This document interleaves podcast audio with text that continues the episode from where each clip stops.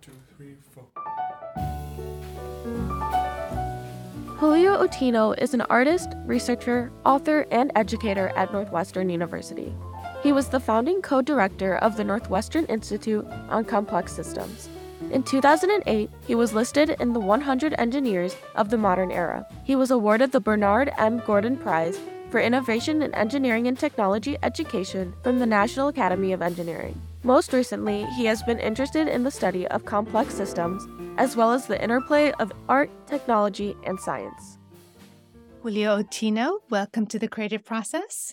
Thank you, Mia. We're so excited. We've been enjoying the Nexus, and I shouldn't say welcome to the creative process. It's been something that you have devoted your life to, creativity across disciplines. But first, I believe you're going to share with us a passage from the Nexus that kind of explains uh, what this augmented design thinking is. So, sort of reason for the book, we said today more urgently than ever, we need to augment our thinking. The world faces enormous challenges of unprecedented complexity, problems that intertwine in a decently interconnected, interdependent, and changing landscape. The demands are clear. We must adopt new ways of thinking and working that cross the boundaries of classical knowledge and practice. Creativity must increase and execution must excel. How can we augment our thinking spaces to increase creative solutions? And how can we make those solutions real by mastering complexity? by working at the nexus where art, technology, and science converge.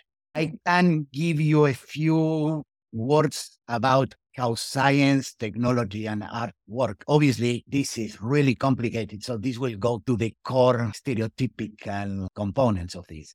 So, science builds on the past. And although science occasionally produces radical disruptions, like the Copernican worldview, evolution, quantum physics, and post DNA molecular biology, the idea of incremental progress is wired into the very fabric of science. The biggest discovery of science is science itself, is how science grows. In a normal mode, science is about methodically building another knowledge. So let's leave it in there that science is now the ultimate open source enterprise. The open source enterprise and the idea that the biggest discovery of science is science itself can be connected to Francis Bacon. Bacon's idea, way ahead of his time, was that if science was a shared enterprise, something that relied on a process or a method, it would not have to rely on occasional geniuses to advance. Technology, on the other hand, is both about building and disrupting. In a way not dissimilar to science, most technology follows the pack and builds on what has been already accomplished. But disruption, in either minor or major scales, is essential for growth.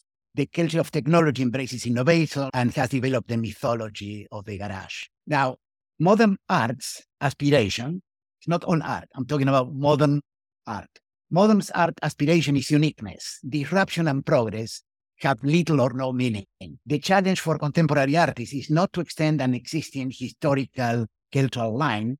The role has been handed off to craft, but to break from that line and create a territory not already occupied, a new form of expression that is not necessarily better, but different and distinct enough to be recognized as a new space. Today's artists need a logo, a personal DNA that they can own. At best, art does not solve problems, it creates questions. Uh, there is no inevitability in art. The history of modern art appears to be driven by replacing and disavowing heuristics. So, because the science edifice is built layer by layer on the foundation of previous science. Uh, Newton's remark, the standing on the shoulders of giants, is built into the fabric. In technology, however, the only reason to stand on the shoulders of giants is to crush the elder giant. A new technology appears before the old one has run its course. And in art, now, it's a bad idea to stand next to anybody. Derivative is not a bad word in technology. Adaptations and remixes are good, but in art, derivative has a negative connotation throughout the Nexus, you really get us to question our values and what we should be working towards. I believe that the overall aim of the book is not just to inform, but to inspire. How can we apply this design thinking to a variety of disciplines and even to areas where we might not think of it that there, there are elements of design like government and institutions? I love when someone comes with something that they discover, that they have known, and somehow they see the connection with the book The last one I will tell you is this. So what we tried to do with the book with Bruce was the book as a design object encapsulating this message of the intersection of art, technology, and science. We wanted the book to have many layers. And when you open the book, this integration to hit you in the face. And two days ago, a Jewish friend came and told me the story about the fellow who was in Venice. He was Dutch, I think, who decided that there was a market to print books in Hebrew in Venice in 1500. And he showed me one page of the Torah. You see that without knowing any Hebrew, it hits you on the face. I mean, printing this in 1500 must have been impossibly hard. There is a central rectangle in a large font surrounded by a layer, a corona of observations about that central part, and then two more layers of smaller font about comments about the comments. And this was in 1500. And you see mm. that composition and you recognize this is about the big mm. ideas and comments on the ideas. I love that someone, in this case, this friend, got to see that connection. That's fantastic. This is what gives me the most pleasure. Yes. And at that time, of course, science and art were more closely linked. Science, art, and religion, in fact. Yeah. yeah. Even the names didn't exist, really. Science as Eh, the word scientist, for example, is one of the times in which we know exactly is 1834. The word scientist, someone was reviewing a book of an English woman, wrote this book, and a fellow named Whewell, who was amazingly good inventing words. The word anode, cathode came from him.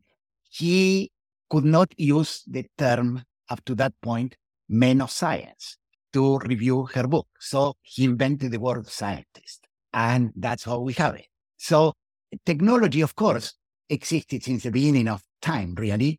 But the word technology is also fairly recent. One observation I made is the first time that a president of the US used the word technology in a speech. And yeah, the things existed, but didn't have names. One element that you discuss in your book is ways of thinking. And, you know, everyone has a different way of learning. And I guess in terms of their primary senses, whether it's more nested within images or language. And it's interesting what you draw out there. Before a term exists, we think about it maybe more broadly. When a term exists, it can tend to even limit the way we think about it. So the language we use is important. And it's very interesting that also it can limit the way we see as a, the goal of our solution. We can get very excited about innovation to the point of maybe not really understanding the core of the problem. How do you draw apart those two kind of conflicting aims, the pursuit of innovation and uh, maybe addressing our present challenges?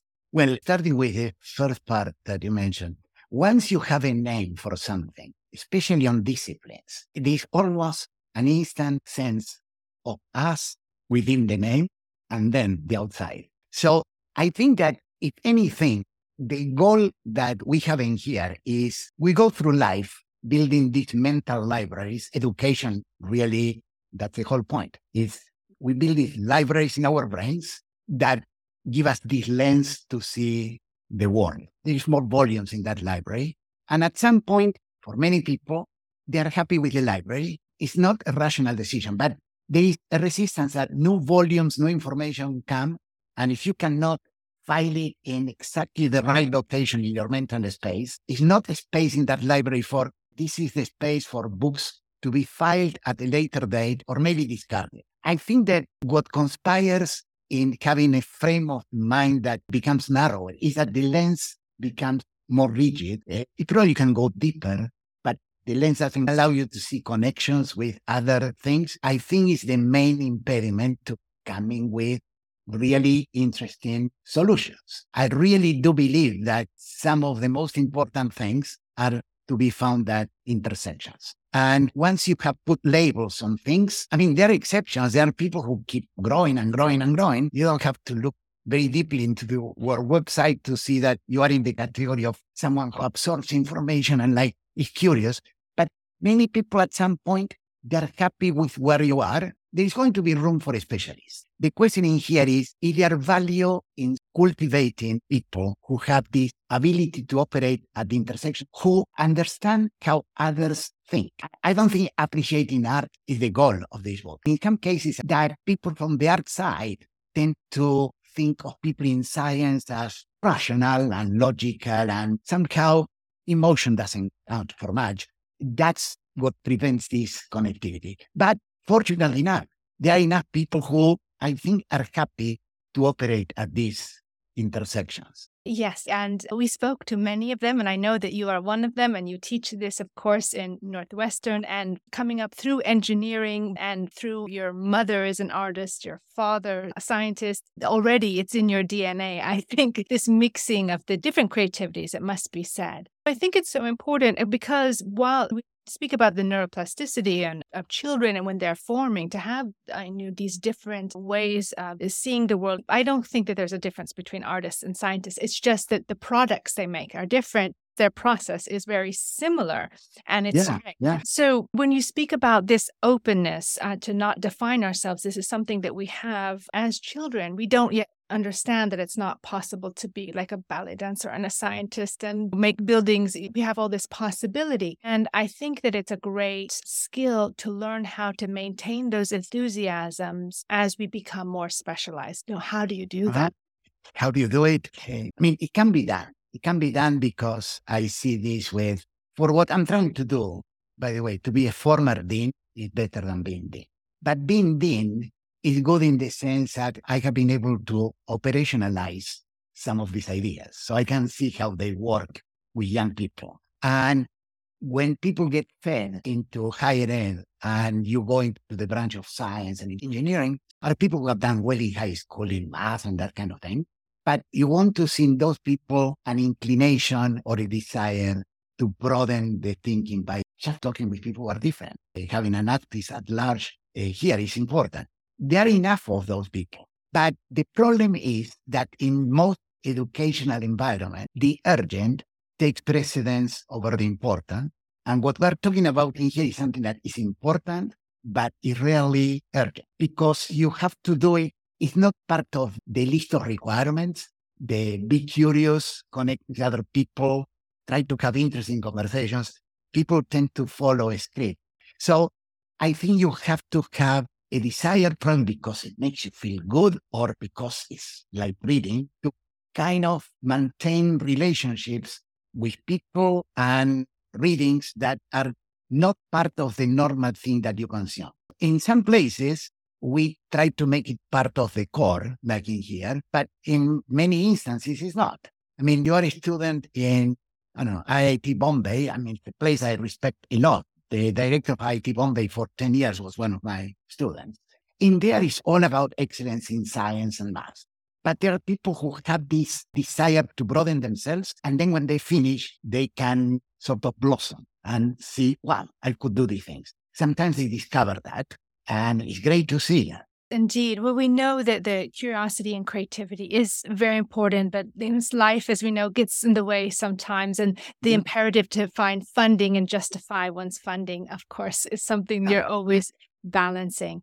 So, when we were talking about this inclusivity of bringing different groups together. How was it something that you wanted to tackle in your book, making sure that everyone is able to read all the topics and it's something that can be easy for general audiences? I know there was a certain part where we looked at the chronological order of chairs and how that is something that's really applicable. It's, it's a very different. Before that, we had these paintings from Basquiat being the newest one and Kandinsky being the oldest one. And there are two paintings by Gerhard Richter, which so different. Now in artists, representation and abstraction kind of occur within the same person. The key in the book, by the way, there are many things that one leaves in the cutting floor. You say what you want to say and you know enough about that to sort of round up the conversation. But I took pains, for example, to say, I'm not trying to go into anything that goes deeply into neuroscience. Because first of all, I wouldn't have a lot to say and whatever I say, I will leave some people wanting in there.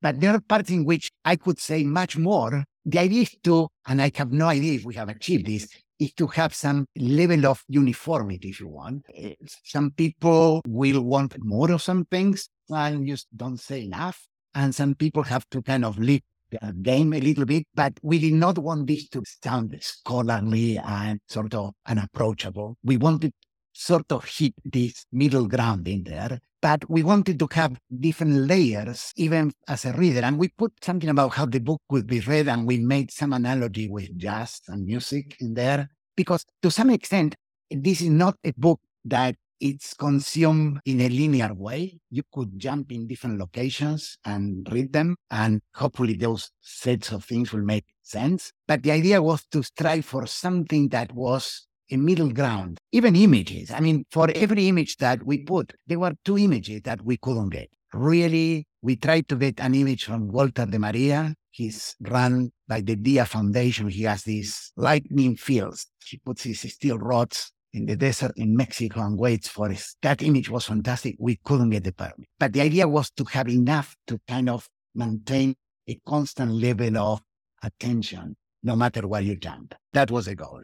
I think it generated the excitement, which we know because, of course, we've spoken to Bruce Miner previous interview, and he's generating a lot of uh, excitement in terms of empowering people to think of themselves as designers when they thought, oh, I, I work in a hospital. But in fact, they have good design thinking and ability to implement things, uh-huh. Uh-huh. just not thinking of themselves in that way might prevent them from going to the next step. So I think that it is a great primer across disciplines and that it does inspire us to then go further within our particular discipline or outside of it to find out more yeah. about that. Working with Bruce was a fantastic thing. I mean, as I explained, saw an exhibit that he did. He took over the Museum of Contemporary Art in 2006, and I wanted to meet him. And then I discovered that he was moving to the US. Then I discovered he was moving to Chicago.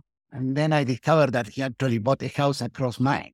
So Eh, the first interaction that we had is what became like chapter four, I think, a comparison between art, technology, and science. And when you compare them across, how technology is always somewhere in the middle borrowing from art and science. And since then, I mean, we have said in talks that the book is a result of 12 years of coffees and two years of Zoom talks, but it has been an amazing. However, one thing that is really interesting when people have described the book, it's not like I produced all the text and he didn't have any influence. It has been mm-hmm. really, really a collaboration. I am amazed on how open Bruce is to ideas in things in which you think that he will know best. But everything was a discussion, great discussion. I don't think we disagree on anything. At the level of message, it was always a discussions. Yes, and that of course is a great art to even put across. I think you might have had uh, going in a slightly different direction, but to make it seem that you're going in the general direction and mm. to put across it in a way that you're having the same idea, that itself is a skill. It has been great. And so another thing that is I think that uh, designers and engineers face is we're talking about the pursuit of novelty and whether we can make in this transitional decade the rapid adaptation and changes to our current systems, not just seeking to change the surface, but our whole energy system. Absolutely. Well, so first of all, about technology and innovation. Progress and progression, they don't always align. You can always see progression. That doesn't mean that it's progress by whatever way you define it. I think being aware of having a wide lens on how complex and interactive the world that we live now is, and how one small change can produce ripple effects through the system, which was not the case in 1850. There were problems mostly in Ukraine. The supply chains will not be greatly affected. And now you experience this integration along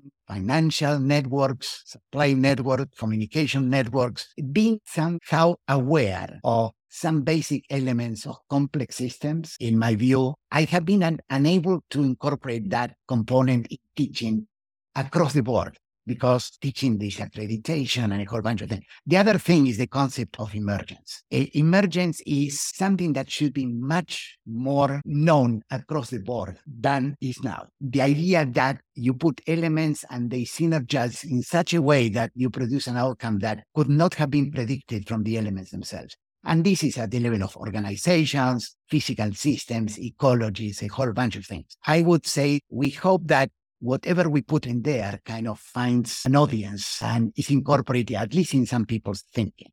Yes. And the natural world, of course, is an expert at emergence because only the most successful uh, idea succeeds and evolves and continues in other species. Yeah. And you've also written, which I think is very important, is you've identified that you believe that an important characteristic of a leader is the ability to create the conditions for successful emergence. Absolutely. I think that no matter where you are, you want to have that. What conspires against that is organizations that are rigid in the structures that they have, where you want every piece to be fixed in some kind of location, and there's no appetite for some chaos at the edges. If you don't have some chaos at the edges, and no matter how good the central core is, at some point the central core becomes obsolete. And if you don't have some ideas in the periphery, you are going to disappear. And that applies to us. I mean, for example, as a researcher, you can be great doing one thing, and at some point, the world is telling you, we heard enough about you. There will always be a market for your ideas, and you have to be able to evolve and pick another idea. But this applies also at the level of organizations, all sorts of organizations. To follow up on that about making small ideas turn into these big realities, in your own life, how you were the founder and the co director of the Northwestern Institute on Complex Systems, I was just kind of curious about how that idea came to fruition and how you built on that to become this more prominent thing and how it worked towards sustainability and renewable energy. So, I mean, leadership in universities is not given, you take it that you are a master of your own destiny, you can create your job description. Many people don't use. So the way that complexity came into being was I was part of a group that had to decide the next level of excellence. It was the excellence committee. And somehow the idea that cross-linking was good. We came up with the idea of doing domain dinners in which there will be people from different schools, the common subject, president, provost will come, we'll discuss this, let's share things, let's see where it goes. So I was responsible for that with another colleague. At one point, we ran out of topics. And I said, I need to come up with a topic. And I said, what could be a topic that will cut across many areas from sociology to biology to business to areas of technology? And the idea of complexity came into being. And so I decided that I will round up people and share ideas among faculty. We did this for about a year, and then we discovered we got something together. So the idea was kind of preformed that when the opportunity of creating an institute, we were ready to go. The thing that was the most rewarding about that was that out of that sort of vectors all coming into this region and coalescing and synergizing, you could identify sometimes subsets of other ideas that probably should shine with their own light. One was, for example, in the area of biology and engineering, synthetic biology. So it became a separate thing with all the caveats of having names and something that was called finite earth, and which is a good name on base that we are all connected in here.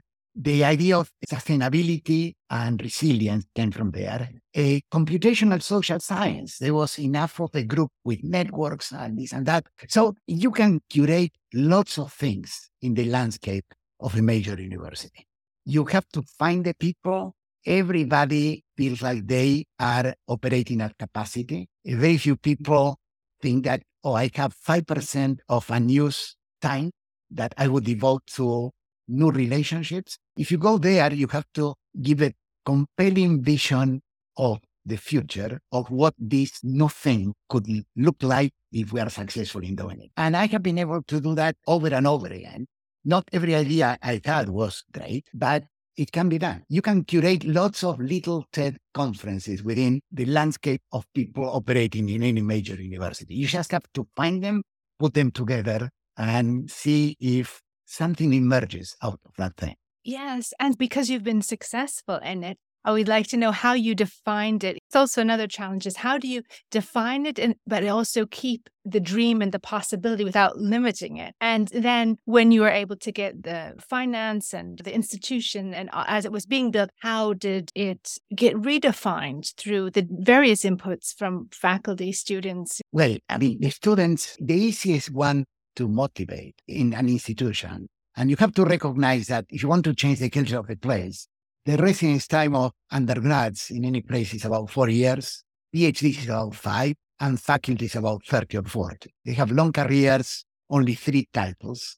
So it's hard to motivate them with titles, cannot do it. But the undergrads, at least in the US, uh, you have a lot of ability to customize your education. There's enough flexibility in most domains to add components, to have a year abroad. My own son spent about six to eight months in Sciences Po in Paris, sometime in Berlin. So you can do that. PhDs is different because they are all paid by some agency, the National Institute of Health, Department of Energy, that kind of thing. But within those constraints, you have to sort of identify the number of people. It doesn't have to be even half of them. It could be 20% of people who have an appetite to connect with other people and see things that they had not been expecting. We have been able to see among the faculty and students, and they can sort of think the place. A, little bit like uh, restaurant could be, I don't know, French food, but with Japanese overtones.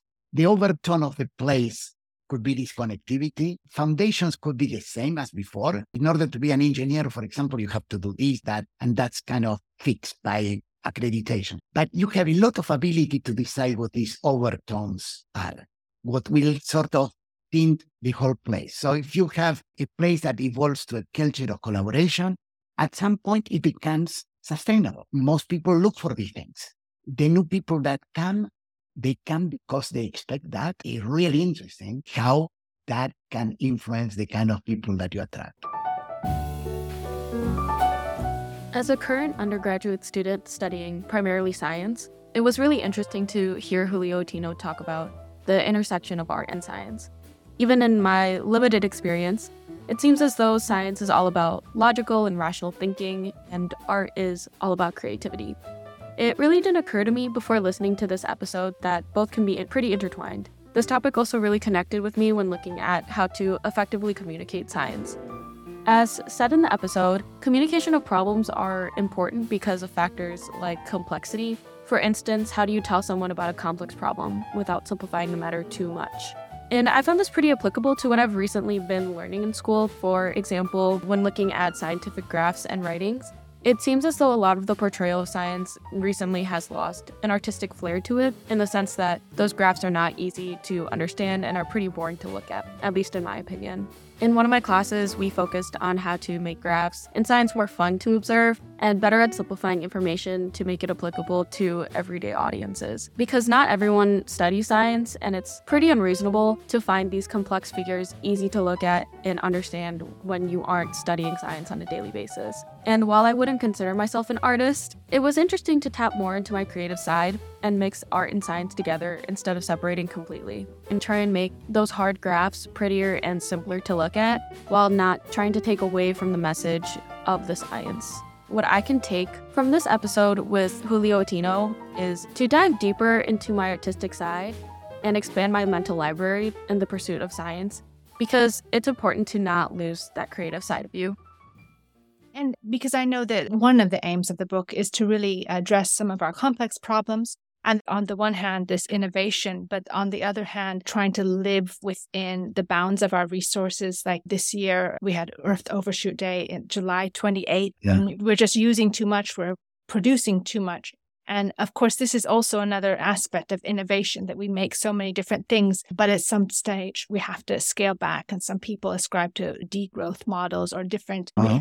reconsider our economic systems and our production models. There are many ideas that you scratch your head as if they are in need for cryptocurrencies. If they are in need for, is anybody really dying to have? I mean, there are benefits for all driverless cars. I think people underestimate problems because either A, they cannot see the impact of really small numbers and they cannot see the impact of really big, big numbers. For most people, they don't see the difference much between a million and a billion or a trillion. For I'm talking about the bulk of the population. And the amazing impact that something at the level of parts per million can have on the environment, for example, our imagination is limited by those two sorts of bounds and our inability to see connections. And also, there are many things that govern our world that are hidden there. I have a section in the book about when we try to explain something and we try to create metaphors, we come up with this mechanistic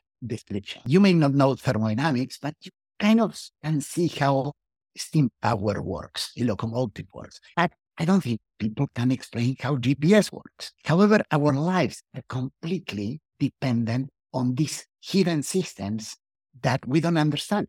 Yes. And in fact, someone had pointed this out to me as well that we have the knowledge illusion. I don't know if you had read that book, but we have this impression that we know so much and also our internet and all these things makes us feel like because we have information at the access of our fingertips that we know a lot more than we do. But if you ask people, how does something as simple as a toilet work, they can't explain of it. course, no, eh, I haven't put this in the book, of course, but assume that you are transported with your knowledge, but naked, to the time of the Greeks how do you convince these people that you think you know more than they do? Eh, forget about convincing them with math. Most people cannot do it. Okay. Biology, I don't know what you can do. So you have to recognize your own limitations. And the fact is, we have built crutches that there are many things that we had that were human competencies that have been outsourced forever now, like reading a map. Our ability to acknowledge. I mean, I remember not long ago, growing up, being in the house of someone, asking a question,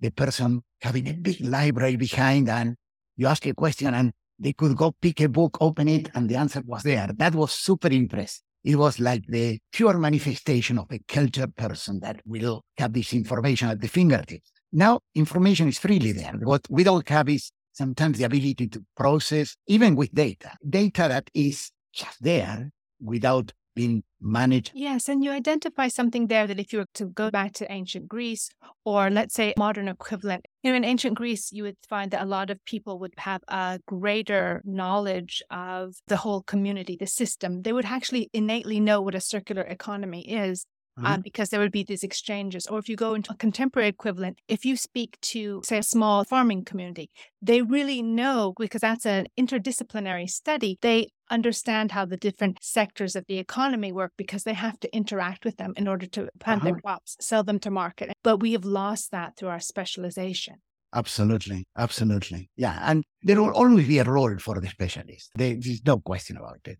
But I think that the ability to find solutions and to find things that come from a broader set of opinions depend on our ability to have some of these nexus connectors in there. I don't have a magic number as to how many you need. There are people working organizations and they're friends of mine and they have made some interesting observations in there. I put some in the book, something about Broadway musicals, uh, teams. But the whole point if I'm successful is, although this is hard, I think you can teach people to be more creative, but it's hard to teach people how to be more curious. That's really hard. Yeah, because once you're curious, then you begin to see. I don't like to identify them as problems, but you begin to see, oh, there's a space for something new here. So I think you're right. That's the first step in uh, creativity when we're talking about how there are certain specialists in different areas and how we could communicate these ideas to other people, I was wondering what you think certain successful tactics could be in trying to communicate these ideas, whether it can be applicability within their lives or mechanistically, the way we talked about. Some people don't know how certain things work, if it's better to take that approach.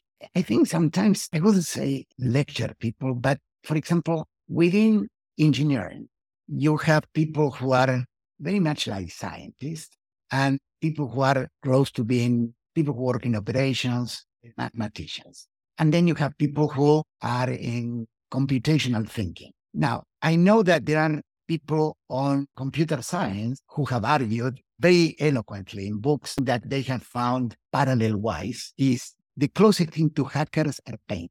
In fact, I did a book with that title, Hackers and Painters. An English fellow wrote that one. Sometimes what you have to do is to bring things that should be part of the education, but they're never bubble up. For example, we use math. How is that mathematicians think?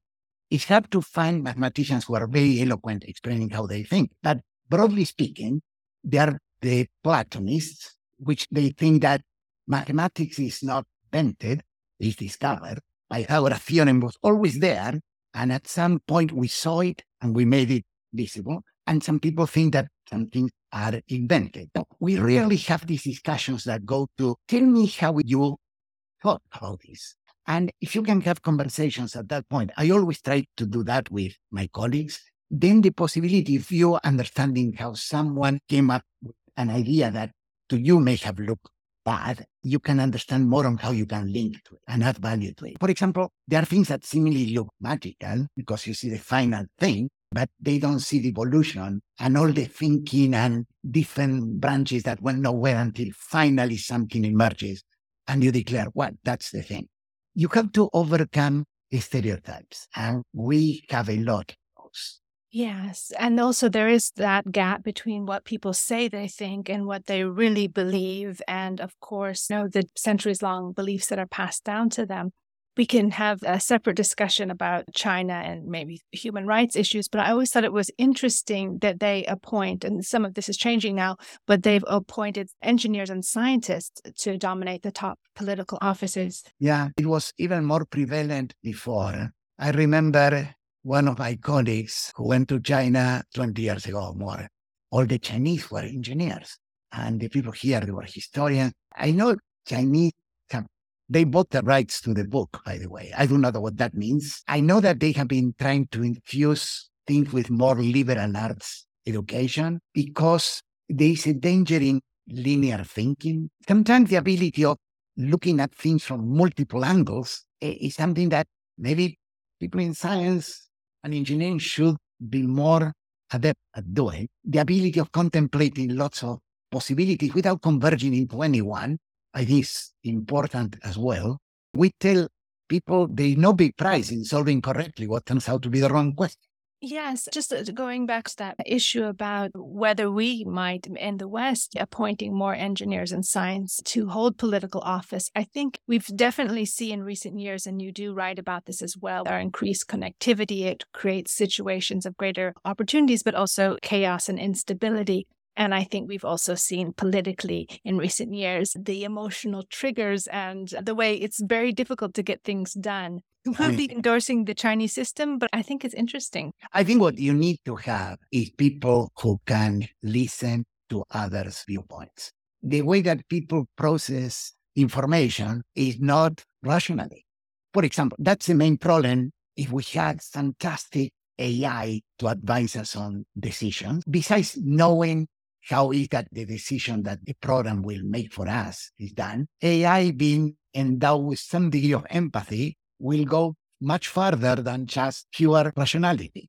But that applies to any conversation about almost any topic. Uh, unfortunately, the world looks really nice and clear when you have a single lens view of things that are either black or white. And the problem is that most things are scales of gray. When you're trying to look at other people and make sure that you're listening to their ideas and the intersection of ideas, how do you utilize simplification of concepts without losing the complexity of the problem when you're trying to find solutions to all of these? The number of people in science who are able to explain things to the outside in terms of metaphors is small. And still today, even though there are people who are able to market themselves better than in the past, people who are very good in communicating to the outside are kind of suspect. Carl Sagan, for example, there was a scandal. He was not elected to the National Academy of Sciences because some people thought he was too popular. So you need to be able to explain things without thinking that reduces the rigor of the problem itself. But if you want to communicate the ideas to someone else, you have to find a way to produce some explanation that people can relate to. Who was the fellow who wrote Jurassic Park? So Michael Crichton wrote the book, and then there was a movie, and he was crucified by many people for inaccuracies in the book. And he gave a speech at the American Association for the Advancement of Science. And he said, scientists complain that media doesn't understand them more than 25 years ago. We recently had a conversation with Jack Horner, the mm. paleontologist, on just this subject. He was the key advisor on the Jurassic Park films. Of course, science is always free to amend itself. So his view of dinosaurs and what was possible and to, you know, animate a dinosaur from a piece of amber, they thought at that time they thought it was possible. But of course, then they amend their vision. And now he believes that dinosaurs were very much like birds and were multicolored Yeah, and yeah, yeah. happy creatures. So a little bit different story than portrayed in Jurassic Park. Yeah, and this idea that Ed Rushka said, science is truth found out. What happens is the truth can always had some revisions. And this is what people from the, oh, well, this is changing, it's not settled, this is problem. That's how science evolves. Sometimes you have an approximation that is so good that 99% of the time you can use that. Newtonian mechanics serves for most things on Earth. Oddly enough, it doesn't help you with GPS. You have to have some relativistic corrections in there. But I do not know if that has to do with how people get educated. And also, it's another thing. In some things, the broad public respects the opinion of experts a lot. You see this in cooking shows, the chef come, but in some other things, they don't trust anything. Their opinion is as good as anybody else's and not be solving one job. But the idea of explaining things in simple terms sometimes is good. Some things is hard to explain in simple terms because we don't live in this mechanistic world in which people can relate it to something that comes close to their experience. But it has to do with how we educate people who can be more respectful of opinions. I don't know if you've ever seen the debates Gore Vidal and William Buckley. These are two people who hated each other, nevertheless could have a conversation. I wish we could go back to terms like that. You want that kind of intelligent debate. I like to see opinions that even if I disagree with, they are articulated well enough that I can say, wow, that was good. Scientists complain that media doesn't understand them, but the opposite is also true.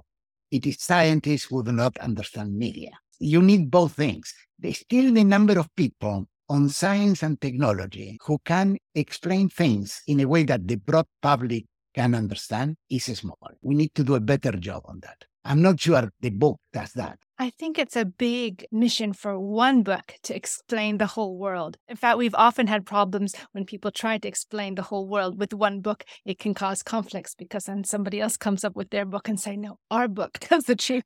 But oh no, yeah, yes, yeah, yes. yeah. No, I mean it's impossible because you are always going to leave people. Yeah, going back, it seems those debates seem quite elegant and even when people were disagreeing, there was the ability to listen at length and to digest and to synthesize or offer an opposing view. But it was very diplomatic and it's a completely different landscape to this dopamine driven news cycle where even. I'm learning something, it's trying to hit those emotional buttons and it's yeah. something you have to fight against very much so. And so, of course, you know, reading and slow discussions helps us understand more.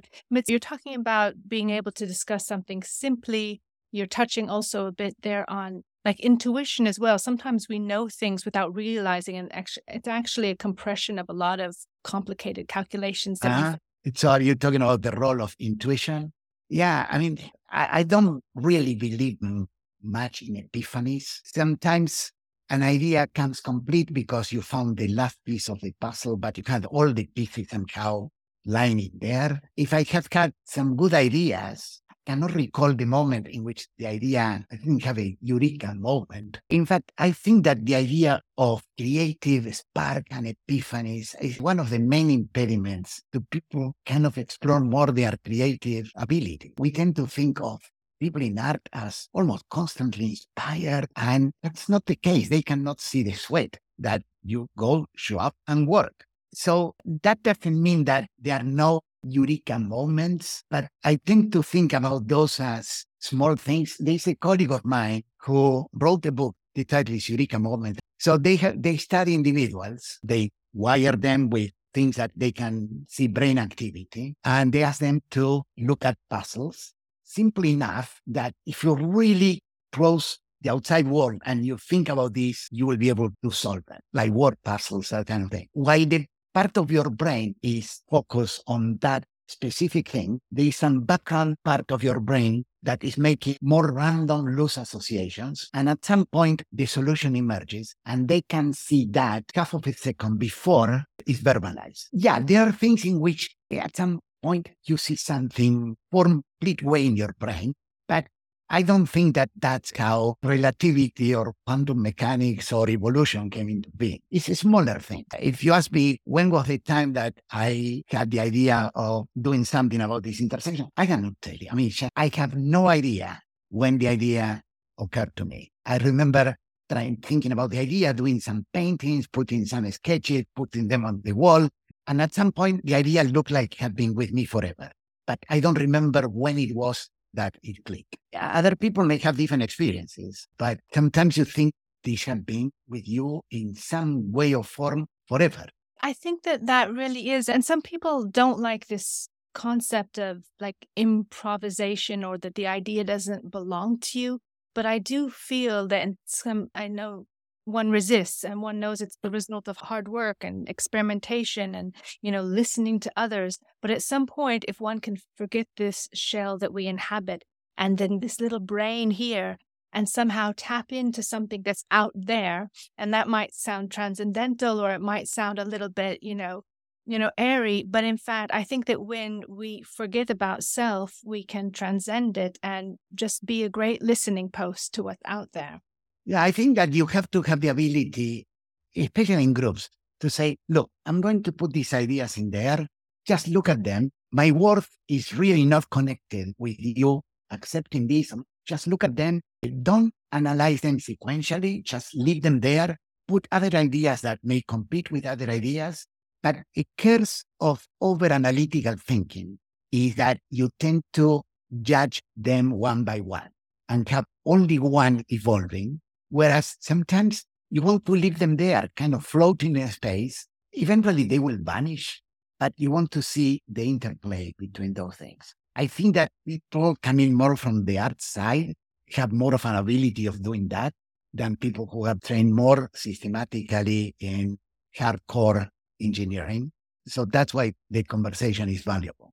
And this is truly the definition of augmented thinking or, you know, enlarging our mind. Your definition of augmented thinking isn't how I traditionally defined it. I always thought it was the merging of technology and human intelligence. To you, it is a stepping beyond technology. Just tell us how collective intelligence can help you know, guide corporations or governments or universities or societies. By augmented thinking, what I mean is, which, by the way, if you have an organization composed of a lot of people, it will generate ideas. But if those people are similarly trained, with similar backgrounds, you may get lots of ideas. However, all the ideas will be somewhat similar because they emerge from this rather homogeneous set of people. So the whole point of diversity adding to the wealth of ideas is the point of having more diverse ideas.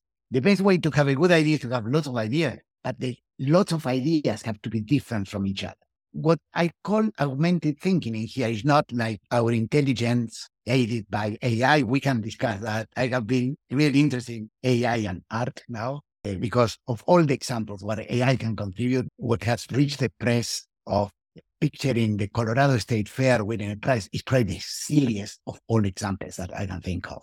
No, it's ideas emerging from people who come from humanities, social sciences, history, whatever, people from different backgrounds and experiences. That's what the augmented set is, in my view. I also make a big deal out of to what extent the ideas that you generate can be different enough that at some point is not a breakthrough.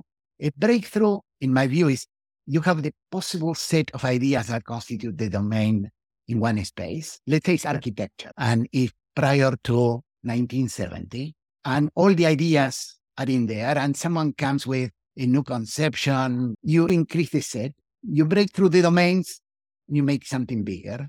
But at some point, there may be ideas that you can call a break with, because in order for this idea to live, you need to abandon some assumptions that you have made in the past about this set. For example, what John Portman did in the mid 70s in architecture. Why we put the elevators as a design component of the building? That's different, or put them outside. No one was thinking about that. Uh, it's not a complete break with, but I, I think moving from abstraction to representation, that's more of a break with because it's just a different ballgame. Everything that you know is really not much use to this new way of thinking in terms of probabilities, that kind of thing. That has a consequence that the domain that was called physics now has a part called classical physics and a part called quantum mechanics. And after that, you can have something condensed matter physics, and the, the domain becomes bigger. The knowledge needed to advance one of these domains is different than was needed to advance the previous domain. All the assumptions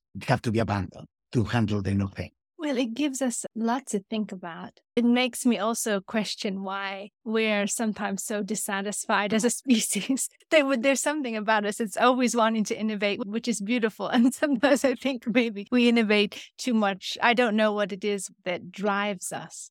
Well, I think eh, for some people, it's like breathing. I always see something. Sometimes it's so perfect, but many times you think, how could I have made this differently?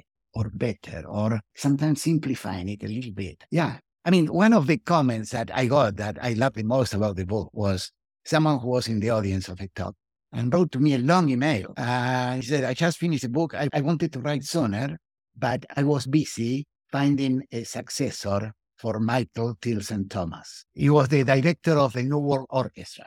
And somehow a presentation spoke to this person. And that was fantastic. Uh, the other comment that I got once, an English couple, the podcast theme is AI. It's called artificiality. When we were finishing, the woman says to me, well, you know what? This book could not have been designed by a machine. Uh, I love that. Of course, if you produce two books like this, yeah, a machine can probably copy it. But I would say I'm happy that this version did not look like that. Oh, it definitely has an, an artist's eye and ear and in its whole organization, this boundless curiosity. So, you know, as you think about the future and education, and what were some important teachers in your life, and what would you like young people to know, preserve, and remember? I learned a lot on the art side from my mother. She was classically trained. And I remember going through her work. She gave me the first brushes and oils. And it was just by seeing things. At one moment, you hear some comments about perspective somehow become part of you. And about 10, you are doing things. I owe a lot of my education, really, to visits to museums. There were not that many museums. I don't think I ever saw Matisse in Argentina. I mean, they were good painters. Lucio Fontana came from there. But in every city I visited, needless to say, in Europe, you can go on that will be part of what you normally do. But even if I was going to give a talk in Cincinnati, I will go and try to visit what they had. And the US has accumulated a lot of art over the years. And I think part of who I am is owed to that continual sort of visits there. Although I remember, I'll tell you, in the category of learning experiences. I did a solo show in Argentina. It was odd because at the moment was I was an officer in the Navy. And this is when people were vanishing right and left in Argentina. So for me, painting was cathartic. The exhibit was in a place that was sponsored by the Spanish government, a Spanish Cultural Center or something.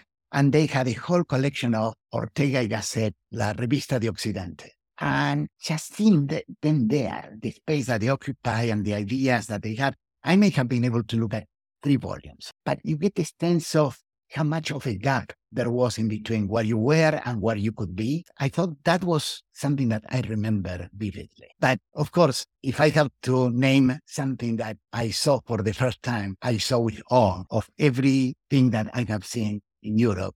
It was the Pantheon. That, that I, I would have to put that at the top of the scale. Yes, and it's a, uh, you mean in in Greece across from the Acropolis Museum. Yeah, an interview with the former president. He's just recently passed, Demetrius Pandermalis, and yeah, yeah, I saw that. So, thank you, Julio Ottino, for sharing your curiosity about the world, your designing methodology that inspires us to open our minds to the nexus of art, technology, and science and new ways of thinking to face today's challenges and find creative solutions to design a better tomorrow.